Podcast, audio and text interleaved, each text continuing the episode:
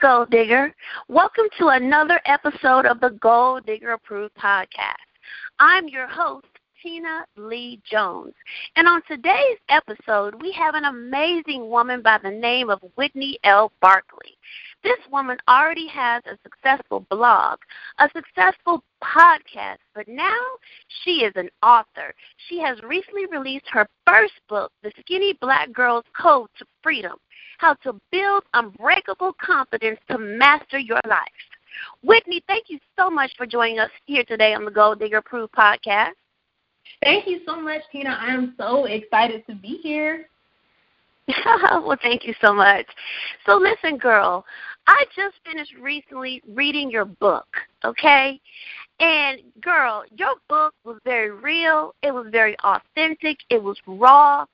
It was just an open book about so many experiences, um, good and bad, that you have experienced your 26 years of life.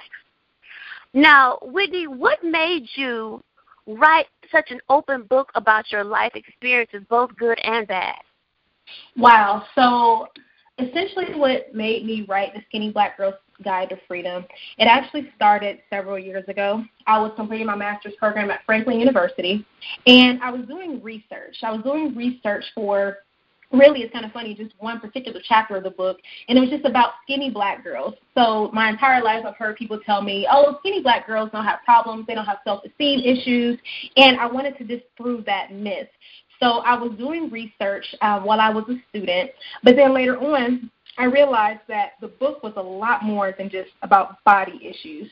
So um, a lot of people come to me and they say, "Oh, Whitney, you know, you never seem like you've had any problems. You don't seem like someone who's been through certain things." And I have, and I really wanted to get to the root of why I had certain issues in my life. There's a quote um, by Maya Angelou that perfectly describes why I started this book, and it's there is no greater agony than bearing an untold story inside of you. So I really wanted to allow people to come into my life and understand that, you know, yes, I had issues with body image, but those issues stem into much larger things that I think a lot of women face today. And, you know, I always joke with others, you know, I, I'm always a sacrificial lamb. And I know that a lot of women had a lot of stories that they have not told. And I feel like by allowing myself to be open and to be transparent, it can help another woman on her journey. So um, I just decided to just put it all out there because I believe that once you put it all out there, um, it ultimately can not only help heal other people, but it was a healing process for myself as well. I mean, just throughout the entire writing process, I, I learned so much more about myself. Um, I re-explored things that I hadn't thought about for years, but it was necessary, and it, it's essentially necessary just to make sure that I'm helping someone else get to whatever they can get through in order to find freedom.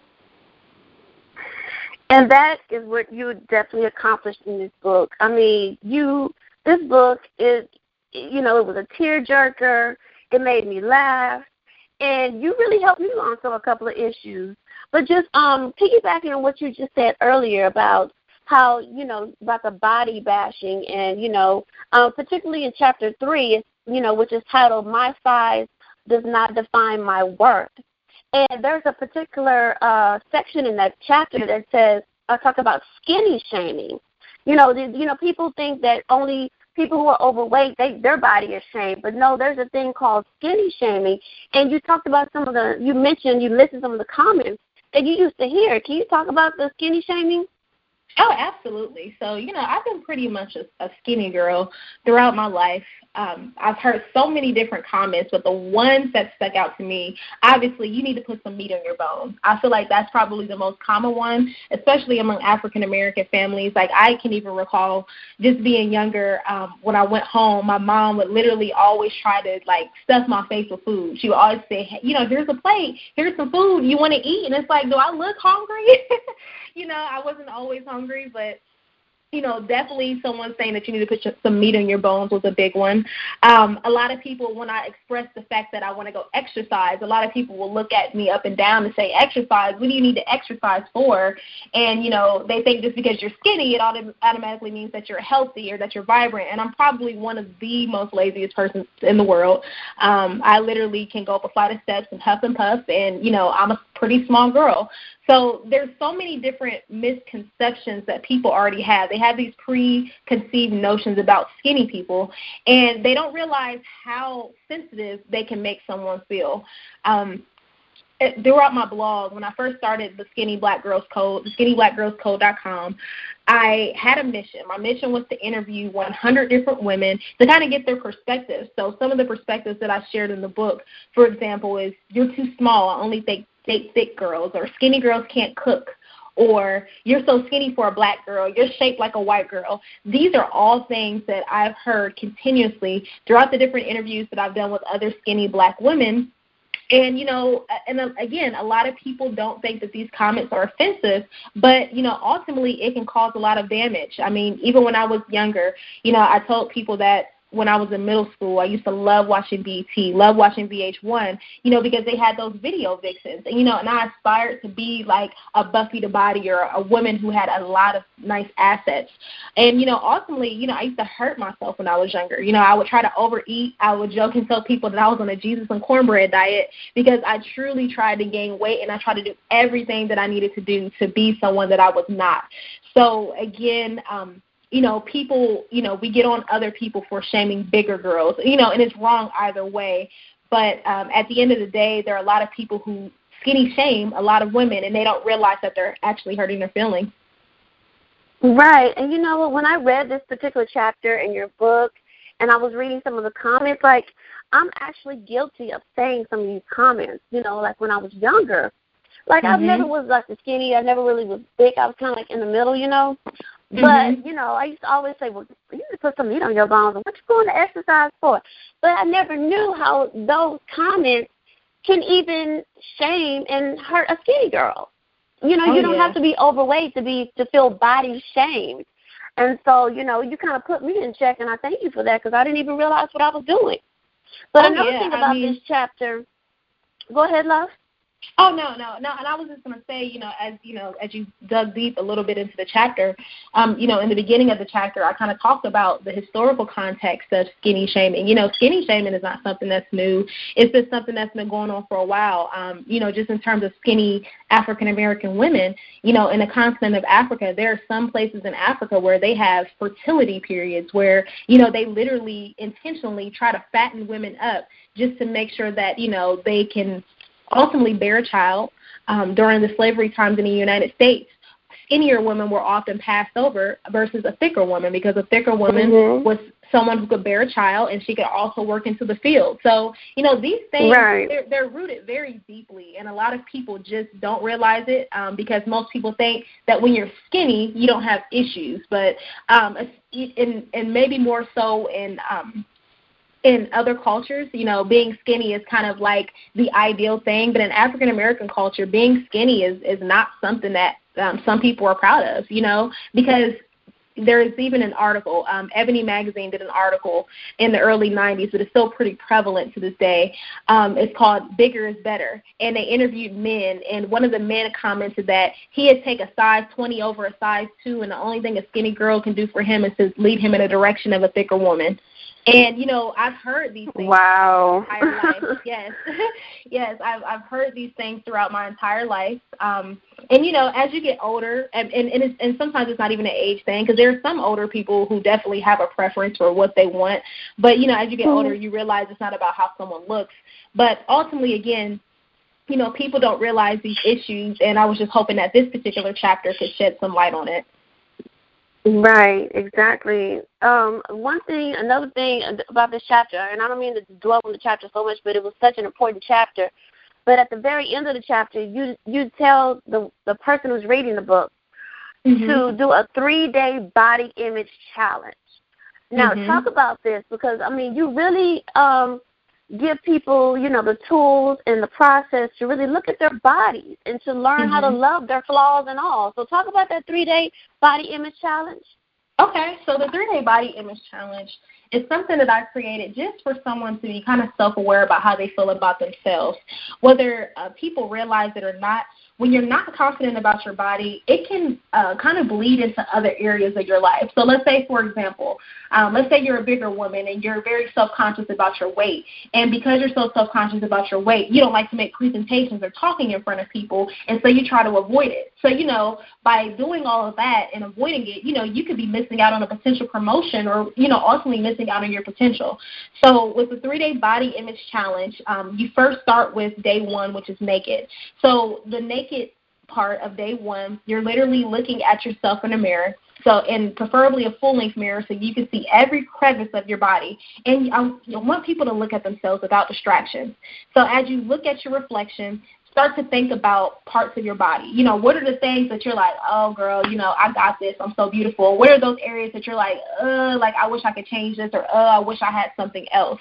So, you know, once you do that, I tell women to create a sheet and note their likes and dislikes, you know, and how has that affected them over time. So, you know, that's really day one. And there are some questions that essentially aid that as well. Um, and I'll just kind of give you an example of a question. So compare the likes to dislikes. Which section contains more tally marks than others? And then why did the items make you feel uncomfortable? Or have you ever attempted to change or alter those attributes? So it kind of gives you a really holistic perspective looking at yourself and figuring out what bothers you. Because sometimes we subconsciously look at our bodies and don't like things, but we've never actually acknowledged it within ourselves. So the purpose of that activity is essentially just to allow you to reflect on your body and ultimately understand what is it that you like and don't like about yourself. The second day is called The Good, the Bad, and the Ugly. And this is something that I've done um, for several years now. I actually go to volunteer and I speak to youth and girls who are in their teens and preteens. And this is an activity that I think is really important. So you take sticky notes. You take four different kinds of post-its um, and change them by colors and you write down positive comments someone has said to you, negative comments someone has said to you, positive comments you said to someone else, and negative comments you said to someone else. And I tell people to put them on four different areas of the wall. Now, what usually ends up happening is that a lot of people have more negative comments that people have said to them than positive comments. And I think sometimes it's a subconscious thing where we focus on the negative rather than what positive things people have said about us and then ultimately looking at things that they say about other women. I think that's most important because, you know, as women, um, you know, sometimes we have the tendency to be catty or sometimes we say things and we don't realize that we're actually being negative towards someone else. So mm-hmm. I think it's a mm-hmm. great way for people to look at, you know, how they view themselves, how they take in other people's perspectives, and ultimately what kind of things or what kind of words are they putting in the universe about other people. So um, it's just a great evaluation of, you know, perceptions. And then finally, it's day three, which is beauty by your terms. So I want people to ultimately figure out how they define beauty because beauty can be defined in so many different ways. Beauty can be, you know, a Coke bottle shape with a long weave, or it could be, you know, someone with blonde hair and can be as skinny as a stick. It really just depends on what your perception of beauty is. So essentially, what I have people do in this activity is to create a board and they choose images to ultimately represent what they think is beauty. So it just kind of gives them a perspective of, you know, looking at what what is actual beauty, and then does their own perception of themselves match the definition of beauty that they have within that particular board? So again, this is just all about self reflection and self awareness because I just think right. it's so important for people to build confidence within themselves. Because if you don't have confidence within yourself, what you look like, you know, you could be, you know, someone who's on the rise, but none of that stuff will matter because there's still some things that you need to fix within yourself. Exactly, exactly. And one thing I think that we learned from Beyonce, honey, is you have to learn how to love your flaws and all. Everybody has flaws. Nobody is perfect. Nobody yes. has a perfect shape. Beauty is in the eye of the beholder. And you just have to love your funny looking nose, your your eyes, your hair, whatever.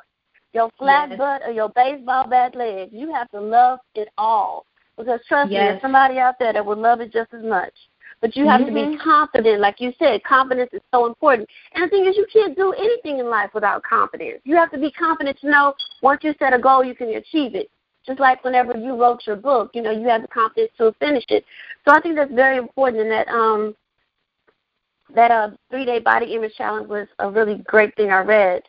Now, one thing Thank that you. was really funny one thing that was really really funny in um the book, Whitney, is page one nineteen, where you talked about how you felt like you were fresh meat in church.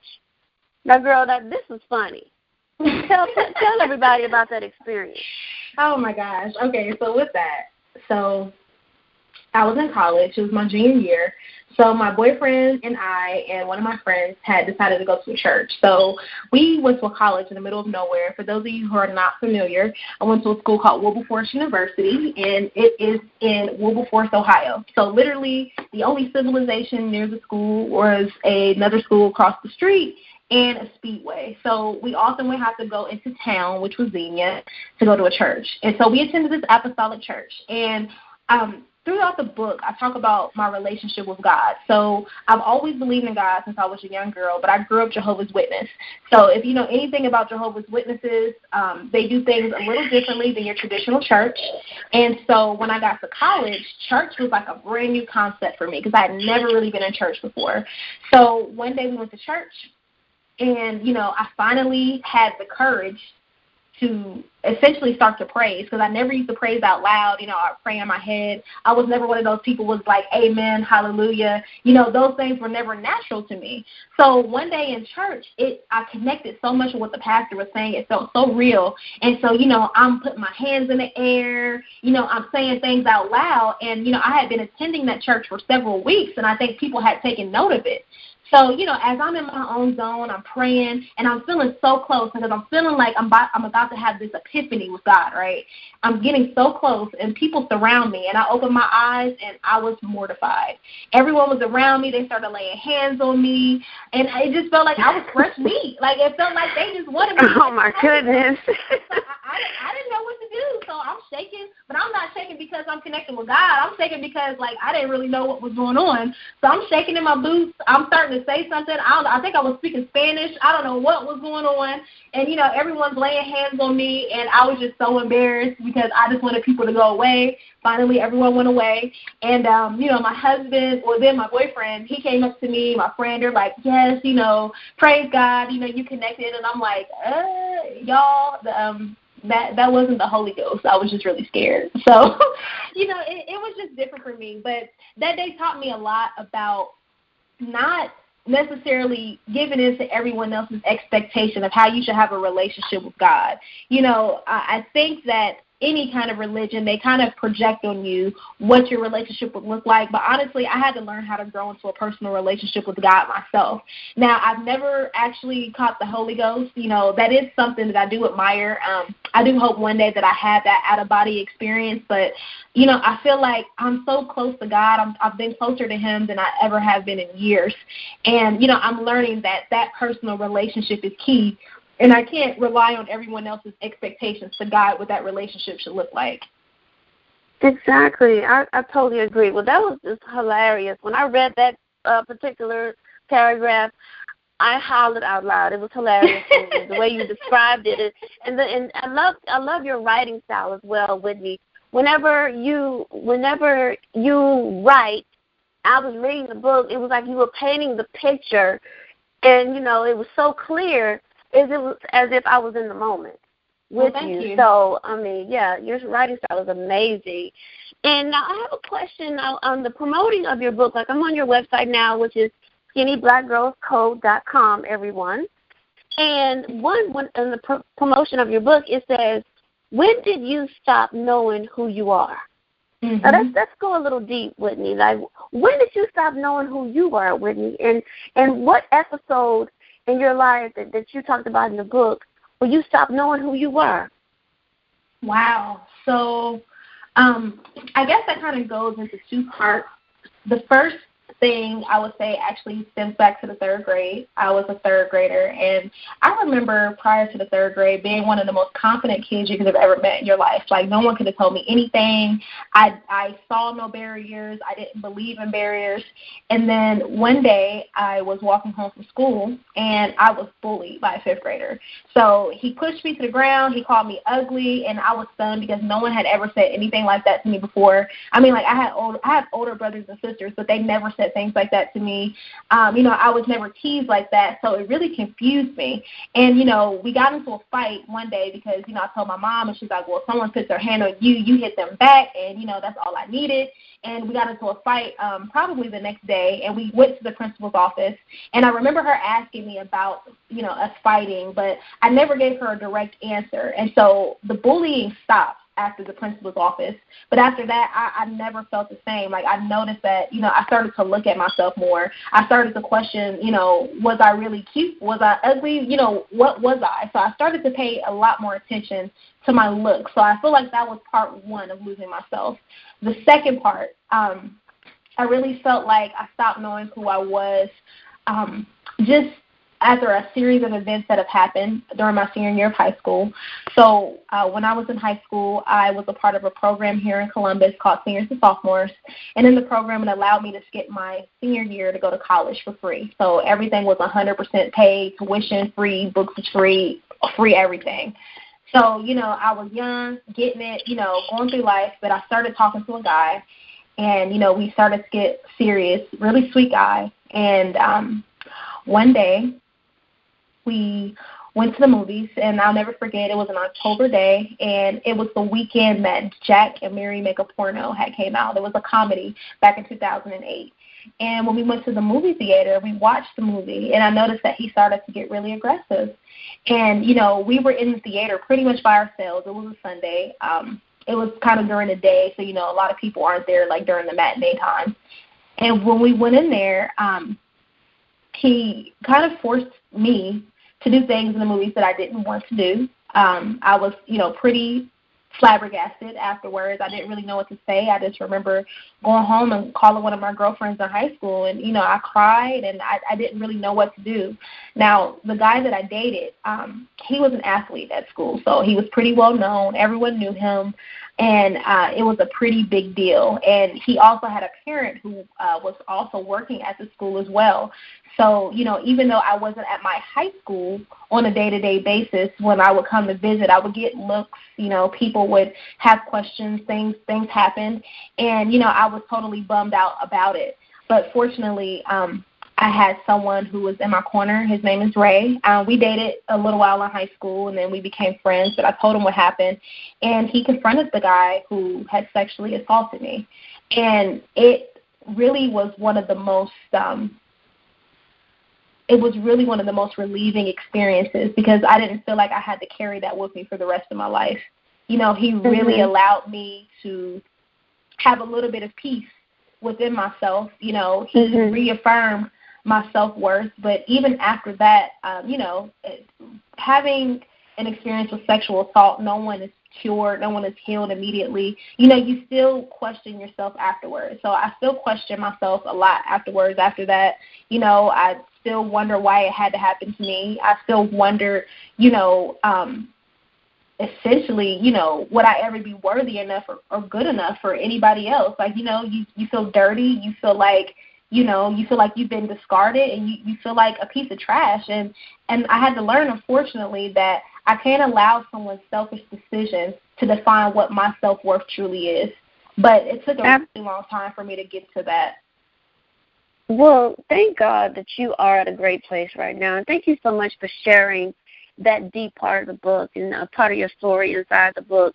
And what i need you to really um talk about now whitney is like during when you were you were going through all of that, you know, there were like whispers and people pointing and stares because it was like a big deal. Like a a lot of people found out about it on the campus of your high school.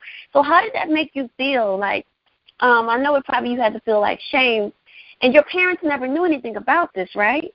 Correct.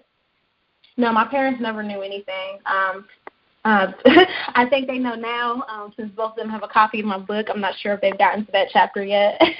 That's kind of later on in the book. But no, I, I, I'll tell you, I was, um, I was truly someone who used to live a double life. Like I, I can really honestly say that about myself. Um, you know, on the outside, you know, I seemed like a really good girl. I was smart. You know, I listened to my teachers. I did so many things, but you know, outside of that, you know, I did so many different things. I made so many mistakes. Even the date that I went on to where I was sexually assaulted, you know, that was a part of my secret life because I technically wasn't even allowed to date when I was in high school. So right. you know, it it's definitely a um it's definitely a big reflection for me to kind of look back at all these things. My parents didn't know anything, so you right. know there was and a lot back, of other. I'm sorry.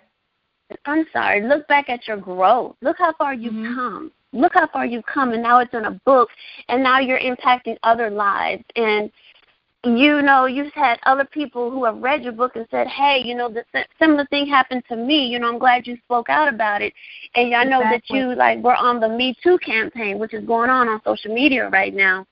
Right. And but what can you talk to like a young girl or a teen girl or even a woman who may be in her 20s, 30s, 40s who's never spoken out about sexual assault and how she needs to speak about it and speak up about it and even when it first happens because you know you need that support system because it really affects your life because I remember being sexually assaulted myself and how it affected me. Can you you know tell you know like a young girl what she should you know do and who she should reach out to? Well, I feel like you have to free yourself because what happens, you know, when you don't talk a lot of times we start to compartmentalize our emotions, which means that we lock it in a place, we don't re explore it, and we try to go through life and act like it never happened. But these things did happen to us. They happen, they happen every day. And, you know, don't think that you're alone in this because, you know, unfortunately, sexual assault rates you know, you know, as we're seeing with the the Harvey Weinstein story, and you know, and even with our president, we see a lot of those things happening all the time. And the problem is we don't talk about them because we're silent about what happens to us. You know, they continue to happen. And I feel like if more women spoke out about their stories, you know, they told their personal experiences. You know, as we're seeing with the Me Too campaign, you know, sexual assault wouldn't be a, a, a taboo thing. You know, we would have a lot more um, regulation around it, you know, people will, will come down a lot harder on people who do these things. But because we don't talk about it, people don't think it's a big deal, or because we downplay it, like, oh, you know, I should have, I shouldn't have been wearing this, or I shouldn't have been there. You know, you can't blame yourself. And that, that's the first thing, really, I would want to tell a younger woman. You can't blame yourself on on someone else's decision to violate you it, it's not your fault. No one ever asks to have someone else right. invade their personal space. So the first thing is don't blame yourself, and the second thing is you know you you definitely do want to speak out about it. You want to be able to speak out because you know if you don't get that closure now, you'll go through a majority of your life and you know it'll always be something that's in the back of your head and it, it's always going to feel like a feeling for me this was always like a feeling, right? Like it was always like you know, someone just like taps you and it's so annoying. It's something that keeps tapping you. It felt like something kept tapping me, and you know mm-hmm. I couldn't release it, or I, I chose not to release it. But you know once mm-hmm. I put it out in the atmosphere, especially like now, like I put it out in this book, like I sleep so much better at night. I do you really? I do. I do because you, you oh, have to wow. understand that for years I've said I've suffered from panic attacks from for years. I've had them in my sleep. I, you know, I've had them driving, I've had them whatever. Obviously, I've had a, lo- a lot of other factors of stress in my life, but a part of those panic attacks were for me compartmentalizing my emotions and not talking about the things that have happened to me. So right. you know, once once you put it out there, once you acknowledge it, you know, you can't change the past, unfortunately. Uh, you know, I wish we all had a time machine where we could go back and do things differently, but we can't. And but once you acknowledge that, your past will no longer own you. And so my advice to younger women is don't allow that experience to own your life because you have so much ahead of you and you don't want one experience to dictate, you know, the capacity and the potential that you have for the rest of your life. Um, thank you so much for being just so open so open about this um, issue, and it's funny that you know we're talking about this, and it's um, Domestic Violence Awareness Month in October. Mm-hmm. So this is just a perfect you know subject to talk about as well, sexual assault, because you know every day, every second, almost a woman is sexually assaulted in this country, but it it, it goes untold. It, you know, mm-hmm. a lot of mm-hmm. times it's not being told. So, um, is there any part of the book that almost didn't make it, Whitney? Yes, the part of the book that almost didn't make it, um, I believe it's in chapter, I want to say maybe chapter five ish. Yeah, I think it's chapter five. the part that didn't make it was me talking about my experience with sexually transmitted diseases. And it almost didn't make it because I'm like, oh snap, like who talks about that? No one ever talks about, you know, catching a sexually transmitted disease. But I thought it was really important because for me, just to give a little bit of backstory about it, you know, when I was younger, my parents divorced uh, when I was 12. They separated when I was 8, but they officially divorced when I was 12. So when I was young, you know, like my dad, I, even though I saw my dad every single weekend, it was different not having him in the house. So, you know, I would always be looking for attention in the wrong places. And, you know, obviously, you know, I got to a point where I'm like, okay, you know, I want to start having sex. So I want to start to experiment and do things. So when I was 14, I had sex. I lost my virginity, and I lost my virginity to someone who uh, carried sexually transmitted diseases. So I didn't know what was happening to me. Um, I felt my body change. I started, you know, Google became my doctor. I started to look up possible symptoms and look up things. And, you know, and finally one day I figured out like, hey, you know, I need to get help. And again, remember, I never told my parents anything that I did. So um, I called a Planned Parenthood. I talked to them um, to see how confidentiality worked and, you know, how was I able to pay. And I took a bus. I skipped school one day. I took a bus and I was treated for um, sexually transmitted diseases. And it was really important for me to talk about this in the book because, you know, again, there's certain things that people just don't talk about in life, but I feel like that that is a part of life. And, you know, if there's any younger women who read my book, I want them to be more conscious. Like, you know, I don't care how much you want to feel feel love. I don't care how much, you know, a guy tells you like, Oh, you're fine, you know, we don't have to use protection, like you should you should because I could have been off way worse. You know, thank God everything that happened to me had, had the cure. but you know, I could have been walking around with HIV or you know, or mm-hmm. kind of sexually mm-hmm. transmitted disease. But you know, you're, when you're young, you're not in that mind frame. You know, you you want to live in that moment, but you have to realize that those moments carry very serious consequences if you're not careful about what you do. So that part almost right. because I'm like, dang, that's pretty intimate. But at the same time, again, I, I'll be that sacrificial lamb. You know, if it's going to help somebody else, then I'm all right. People can crucify me all they want. I'm all right with that. Right, and but what's important is a story that needs to be told, because mm-hmm. like you said, uh, um, so many people go through this and they don't talk about it. But when you hear someone else's story who went through that and they still turned out to be okay, then it's like, oh, okay, well they went through it too, then I can be okay as well. And one mm-hmm. thing I mm-hmm. definitely want to point out, Whitney, is that you graduated from high school. You're valid. You were valedictorian mm-hmm. at your high school. Yes, I and was. so people think that you know the valedictorian uh, Victorian is always like this, this you know nice girl or nice guy. They're, they don't, they don't have any issues. But no, like you went through sexual assault. You contracted a um, sexually transmitted diseases but you still graduated valedictorian in your class. Like, hmm I did. That, I that, mean, that people. Go ahead. No, no, no. I was gonna say, you know, even leading up to graduation. So, you know, mind you, I'm in this program where I'm in college, so it was important for me to graduate because I had dual credits. I because I would both get credit for college, and I will also graduate from high school. So I had to do well in school. But um, I didn't mention this earlier, but you know, all this had happened to me um, with the sexual assault. This was October. So you know, fast forward to um, the the later part of my senior year slash first year in college. You know, I you know met someone else.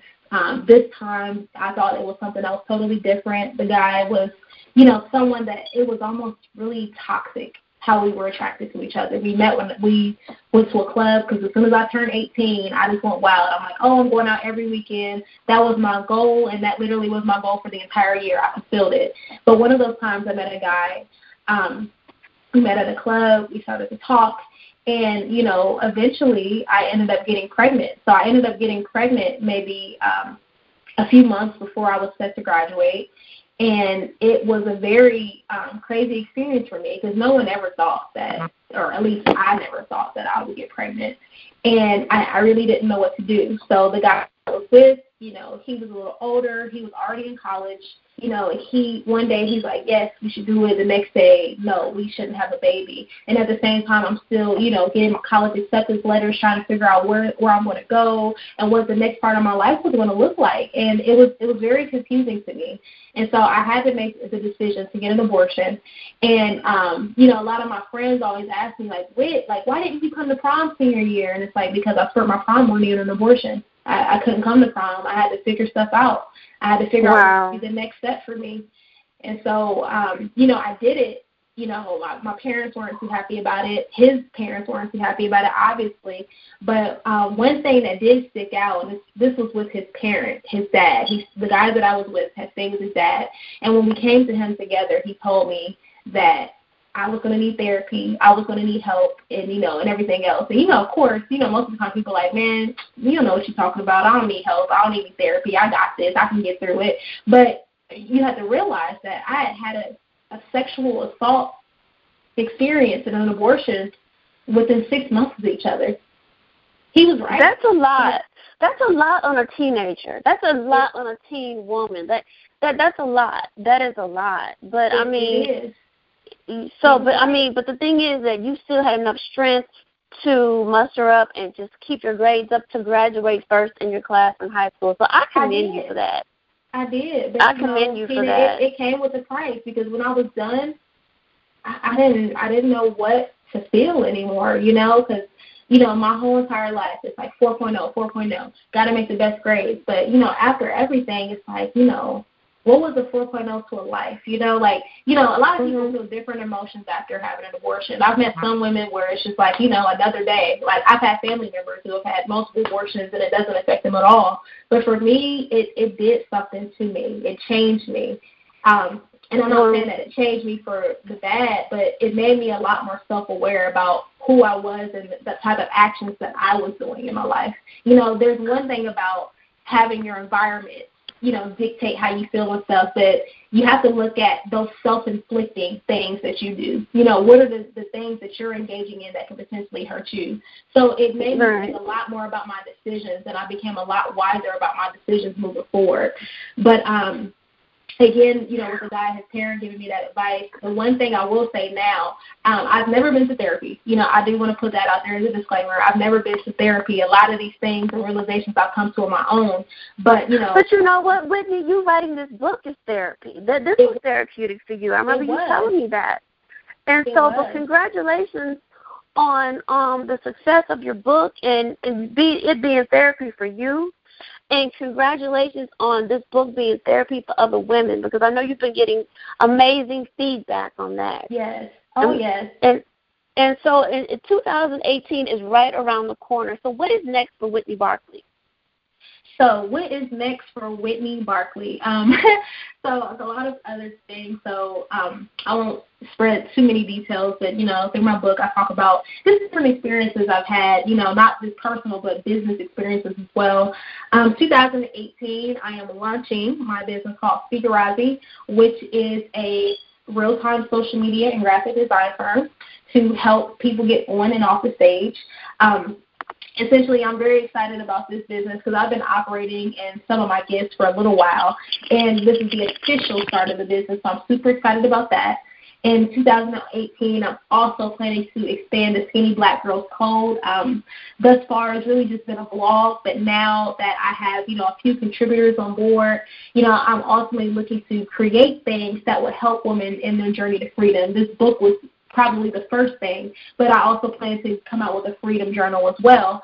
So that way, if you're going through any of the things that I've talked about today, um, it can hopefully allow you to find the freedom that you were seeking. But um, 2018, I just I just feel like the sky is the limit. You know, I'm really just open for opportunities, but ultimately, I'm just hoping to both expand my blog and to grow my business. Right. And what would be your own personal gold digger tip you want to leave with our audience? My ultimate tip for you guys, I would definitely say that confidence is half of the journey to anything that you want to do in life. When you believe in yourself, when you believe in your ideas, you take yourself on a totally different level. I truly believe that, you know, while you may want to build a brand, you may want to build a business, you may have these big dreams, you know, you can never truly get to those big dreams unless you deal with the things that have bothered you internally or things that have, you know, kind of cast a shadow over your life. So I definitely would say to take the time to look within and to be self aware and to get, you know, you're not always going to be 100%. I, you know, I'm not going to say that everyone's going to be 100% perfect, but, you know, when you get to a level of self awareness, you become unbreakable. And so that that's the kind of confidence that I want you to build, you know, before you try to build anything else. Because everything starts and, with you. Right, and pick up her book. Her book is The Skinny Black Girl's Guide to Freedom: How to Build Unbreakable Unbreakable Confidence to Master Your Life. This book is for any woman at any age from six you don't have to be a size six you don't have to be a size sixteen you don't have to be a size two or twenty doesn't matter what size you are this book can definitely help you with your life it's a definitely it's an amazing self help book, a book of triumph and, and overcoming. And Whitney, once again, congratulations on the success and the sales of your book. I I read it from uh, beginning to end, cover to cover, and I loved every word. And thank you so much for coming on to the Gold Digger Approved podcast. Thank and you. Make sure you let everyone know where they can find you on social media and, and your website. Yes, please feel free to look me up at skinnyblackgirlscode.com or WhitneyLBarkley.com. You can also follow the Skinny Black Girls Code at SBG Code on Instagram and Twitter. And you can also find us on Facebook at the Skinny Black Girls Code. Yes, Skinny Black Girl. Or it doesn't matter if you're a skinny black girl, a thick black girl, we want you to be a gold digger. So go out there and be gold digger approved. Thank you so much, Whitney, and we will talk to you soon, honey. Yes, thank you.